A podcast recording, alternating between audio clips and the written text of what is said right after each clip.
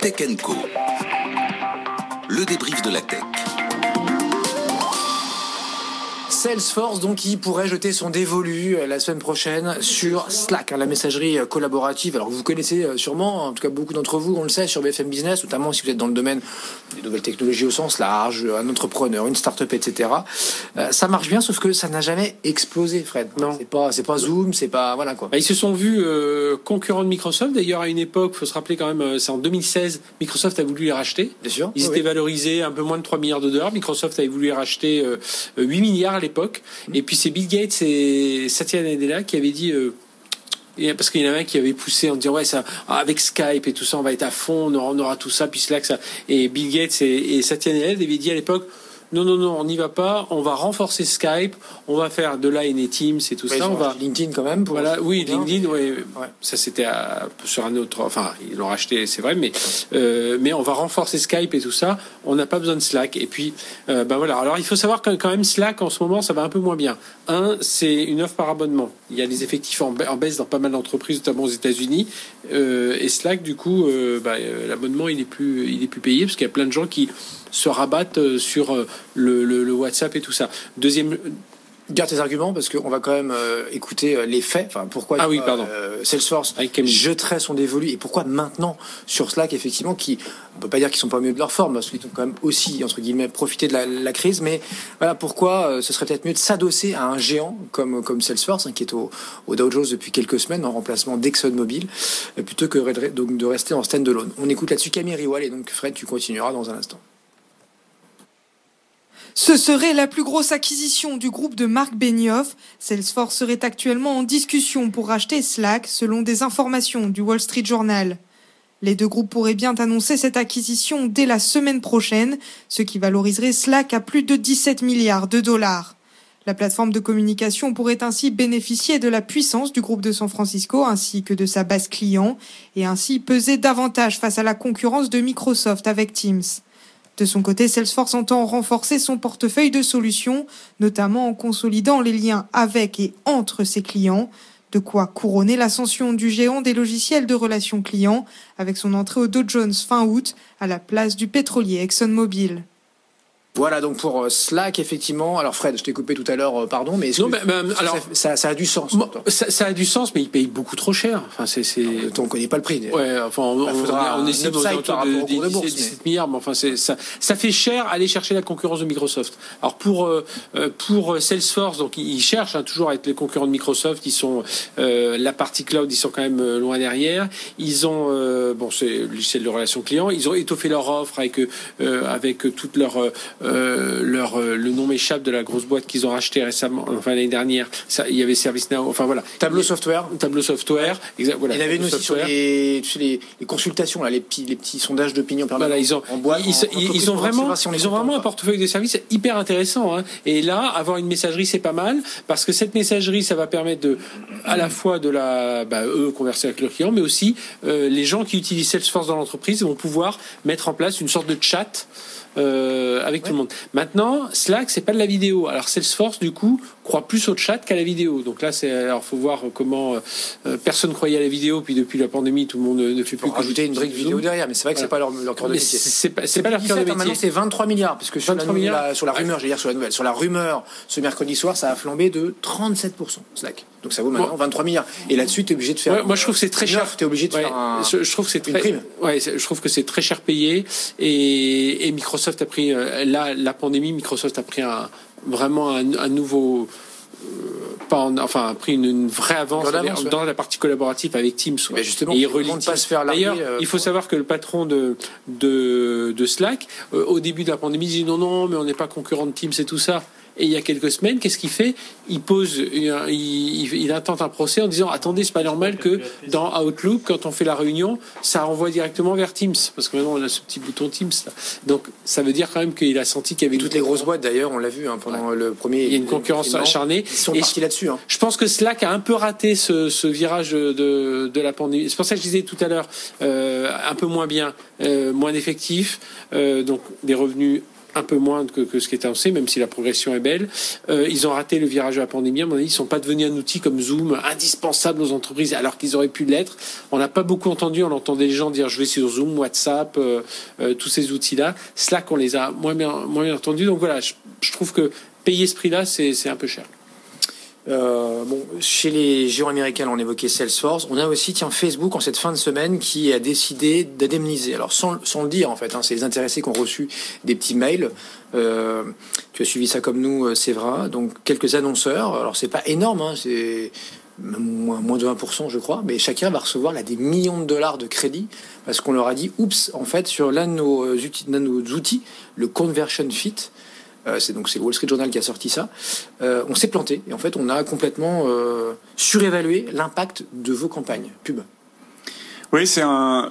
Moi, j'ai envie de dire que c'est le premier incident grave en fait de, Facebook, parce que Facebook a traversé tous les scandales. Toi qui nous a cité 100 fois Cambridge Analytica. Ouais, Cambridge Analytica quand même, c'était un, un, truc grave quand même. Tous les scandales sur les données personnelles sans aucun problème. Et j'ai toujours dit que euh, ça n'affecterait jamais leur, euh, leur revenu publicitaire parce qu'en réalité, euh, la puissance de, de, de, Facebook, elle repose sur sa, sa, le niveau de granularité de ses données, sa capacité aujourd'hui à avoir tellement de données qu'elle peut faire de l'analyse euh, comportementale prédictive et donc sa capacité de ciblage et de ROI sur la publicité est immense. Par contre, maintenant, si effectivement euh, elle commence à, avoir des bugs euh, sur euh, la mesure du ROI de ses campagnes, là c'est vraiment très embêtant. Facebook s'est construit sur, sur, sur deux piliers de ce point de vue-là, l'efficacité et la mesure. C'est la première fois dans l'histoire de la publicité quand on est annonceur, qu'on peut mesurer à l'euro près ou au dollar près le retour sur investissement. Euh, ça, ça n'a jamais, ça n'a jamais été le cas avant. Et le deuxième euh, pilier, c'est la confiance euh, c'est euh, Facebook qui se positionne comme un tiers de confiance presque sur le marché, à un moment d'ailleurs où il y avait une véritable crise de confiance des annonceurs avec les agences médias à travers le monde, et où les annonceurs se sont un peu précipités naïvement, euh, avec une forme de candeur, dans les bras de Facebook, parce que tout d'un coup, évidemment, il y avait une efficacité extraordinaire de, de leurs investissements publicitaires. Donc ça, c'est une vraie première crise grave. Sachant qu'il y avait déjà eu un scandale soulevé par Publicis il y a 3 4 ans de là, tu t'en souviens, ou euh, sur la mesure d'audience, là, la mesure de euh, combien, par combien de personnes sont est vue euh, ma vidéo. Bah, pareil, les chiffres de Facebook, les indicateurs n'étaient pas bons. Donc on nous disait, tiens, j'en sais rien, 75% l'ont vu, et en fait, on se rendait compte qu'ils l'avaient vu moins de deux secondes, le temps de cliquer et de fermer, de fermer la fenêtre, quoi. Oui, ça c'est ce qu'on appelle le taux de complétion euh, des vidéos. C'est vrai sur tous les, réseaux sociaux, le taux de complétion est, est, avait, différent. ouais, absolument. Donc voilà, donc ça c'est un vrai incident. C'est pas c'est pas majeur. Euh, Facebook va les, les, les, marques vont pas arrêter euh, d'investir. Chaque fois on dit c'est pas majeur. Rappelle-toi l'été dernier, l'été 2020. Oui, ils, avaient, ils avaient été victimes d'un boycott. Et en fait, on s'était rendu compte, c'était les grandes marques, mais c'était pas grave parce que c'était pas les grandes marques qui faisaient le gros du. Et on en avait parlé à l'époque, et je, je t'avais dit que leur chiffre d'affaires baisserait pas. Il a pas baissé, il a augmenté de 27 euh, Sur les investissements publicitaires, ont augmenté de 27 mm. Alors, faut jamais oublier que euh, le, le, le, revenu publicitaire de Facebook, 50, plus de 50 hein, ce sont les SMB, c'est les small and medium business, enfin les, les, les, les petites et les moyennes entreprises. C'est pas les grands annonceurs. Euh, et, et, et les, les petites et les moyennes entreprises, elles n'ont pas le choix que d'accepter les conditions de Facebook. C'est bien tout le sujet où on revient sur le sujet de position dominante, de, etc., etc., Et elles sont contentes de toucher 2 milliards et demi de personnes sur la planète. Euh, exactement. Et puis, Enfin, vas-y, vas Donc non, mais juste pour donc pour terminer, je, je pense que c'est un incident grave auquel Facebook doit faire extrêmement attention et on voit bien d'ailleurs qu'en termes de communication, euh, ils font plutôt euh, profil bas. Ah, mais ils ont pas euh, contrairement euh, à, l'habitude, oui, mais depuis, euh, voilà. Euh, mais je pense pas que pour l'instant, ça soit un, encore un véritable risque pour son pour son revenu. En, fait, il faut voir sur, la page sur Facebook, quand on veut faire de la pub, on a deux choix. On a soit euh, ce qu'ils appellent, ils appellent trafic ou conversion. C'est les deux outils. Euh, donc euh, trafic, c'est pour générer davantage de trafic sur cette page, sur sa page, sur sa page Facebook, voire envoyer vers un, vers un site web, voire envoyer vers un téléchargement d'une appli, choses comme ça. Et puis il y a la page conversion. Et Facebook, il fonctionne vraiment. C'est un entonnoir là. On a, on a, on sensibilise, donc on paye pour sensibiliser la, la population là. Alors soit des gens qu'on connaît, soit des gens qu'on connaît pas soit des prospects, enfin voilà, ce genre de choses, soit des clients fidèles. Donc sensibilisation. En plus, ensuite, ils ont la partie euh, euh, qu'ils appellent euh, considération. Ça y est, donc là, on, connaît la boîte, on, sait ce qu'elle fait. Puis il y a la partie décision. Décision, c'est là, je vais décider d'acheter. Et, et surtout cet entonnoir, donc ils ont leurs indicateurs. Et là, ce qui est, ce qui est, ce qui est grave, c'est que sur la, la partie décision, c'est là où c'est très cher, on paye très cher. Et cet indicateur qu'ils ont surévalué, c'est sur cette partie conversion vraiment. C'est les gens qui basculent pour pour acheter. Donc je pense que ce qui est grave, c'est non seulement l'indicateur a été surévalué par rapport au, au, prix que les gens ont payé, mais qu'en plus, euh, ils ont payé beaucoup plus cher ce type de pub parce que c'est le dernier étage, c'est l'étage où on va convertir, on va vraiment acheter. Donc je pense, moi, je le visiteur devient client. Enfin, je pense que comme c'est vrai que c'est pas juste, euh, euh, c'est pas juste bon voilà, on s'est trompé, excusez-nous, c'est pas, on pensait que c'était 10 millions qui regardaient, et puis c'est 9 millions, c'est 8 millions. Non, c'est plus grave que ça parce qu'on est dans la partie conversion sur cet outil-là. c'est pas juste du trafic qu'on amène sur une page, non, c'est des gens qui sont venus acheter, on les a fait payer plus cher et, et, et là ça va peut-être créer un doute sur euh, parce que il faut voir que les outils de pub sur euh, Facebook, c'est pas trop mal fait. Hein. Euh, on imagine même pour un quelqu'un de lambda, on va dire voilà, je est-ce que je veux juste amener du trafic, est-ce que je veux juste mettre ma page en avant, est-ce que je veux acheter des fans, est-ce que je veux acheter des fans que je connais, est-ce que voilà, il y a, y a, tout un ensemble de choses qu'on va qu'on va cliquer et hum, là, bah, ça va peut-être créer un peu de un peu de doute. C'est vrai. Ah bah oui, surtout que euh, il faut bien comprendre la façon dont, euh, quand on est une très grande, euh, un très gros annonceur, on achète sur sur Facebook, on achète du CP quelque chose. Ça veut dire du cost per quelque chose. Ça veut dire que quand on est une compagnie aérienne, par exemple, ou quand on est un opérateur téléphonique, on achète des abonnés ou on achète de la vente de billets d'avion, des clients.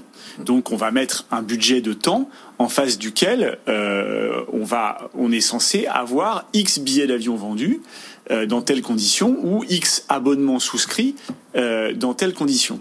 Et donc ça affecte la stratégie des annonceurs parce que manifestement ça a duré longtemps. Euh, ça, et, et, c'est ça. Jusqu'en août 2020. Donc, euh, 12 mois de stratégie d'investissement euh, marketing pour les annonceurs, c'est énorme. Euh, surtout dans les périodes dans lesquelles on est aujourd'hui. Quand on connaît les marges, notamment euh, d'un voyagiste d'une du, du, Airlines, si euh, j'en sais rien, ton, ton le coût d'acquisition, c'est n'importe quoi, c'est 15 dollars et que ta marge elle est de, de 20, bah, si en fait ça t'a pas rapporté ça, euh, forcément, euh, oui, ça pose un problème. Quoi. Et, et, manifestement. Tu n'aurais pas fait ta campagne ou tu aurais négocié beaucoup plus, beaucoup plus dur avec Facebook. Et manifestement, ça a touché essentiellement le retail et, euh, et donc tous ceux qui mesurent vraiment à l'unité près ce qu'ils achètent via leurs investissements publicitaires. Donc voilà, c'est c'est c'est euh, ça pour le coup. Je pense que autant euh, je suis à peu près convaincu que Mark Zuckerberg n'en a absolument rien à faire de tous les scandales politiques, qu'il n'en a absolument rien à faire des scandales de données personnelles. Et d'ailleurs, on voit bien que le comportement qu'il a et de l'entreprise reflète ça. Euh, autant là, pour le coup, ça c'est c'est sérieux et il faut ils ont intérêt à y faire vraiment attention. Il en a rien à faire parce qu'à mon avis, il est enfin c'est pas qu'il comprend pas, il est intelligent, mais pour lui, c'est pas un problème. Enfin, ah non, bien sûr, c'est pas, un problème. c'est pas un problème. Ah non, c'est pas un problème. Heureusement pour euh, Zuckerberg, a priori, les, les, les, les, petites et moyennes entreprises annonceurs sur Facebook ne lisent pas tous les jours le Wall Street Journal. Euh, et ça risque d'en rester là, malheureusement, ou heureusement, je sais pas. Courte pause, 21h15. Dans un instant, les chions s'intéressent à sa... la plus grosse amende de la CNIL, hein, visiblement. Euh, Carrefour, donc sanctionné en application du RGPD, 3 millions d'euros tout de même. ce ransomware là, qui a coûté aussi des dizaines de millions à Sopra Steria, le SN, et puis TikTok, TikTok qui a encore quelques jours là pour vendre son application US et d'ailleurs qui intéresse de plus en plus les politiques français. Après Mélenchon, là on a eu Marianne Chapa ces dernières heures qui s'est invitée donc sur la plateforme préférée des plus jeunes. bonne ou très mauvaise idée? On vous posera la question dans un instant.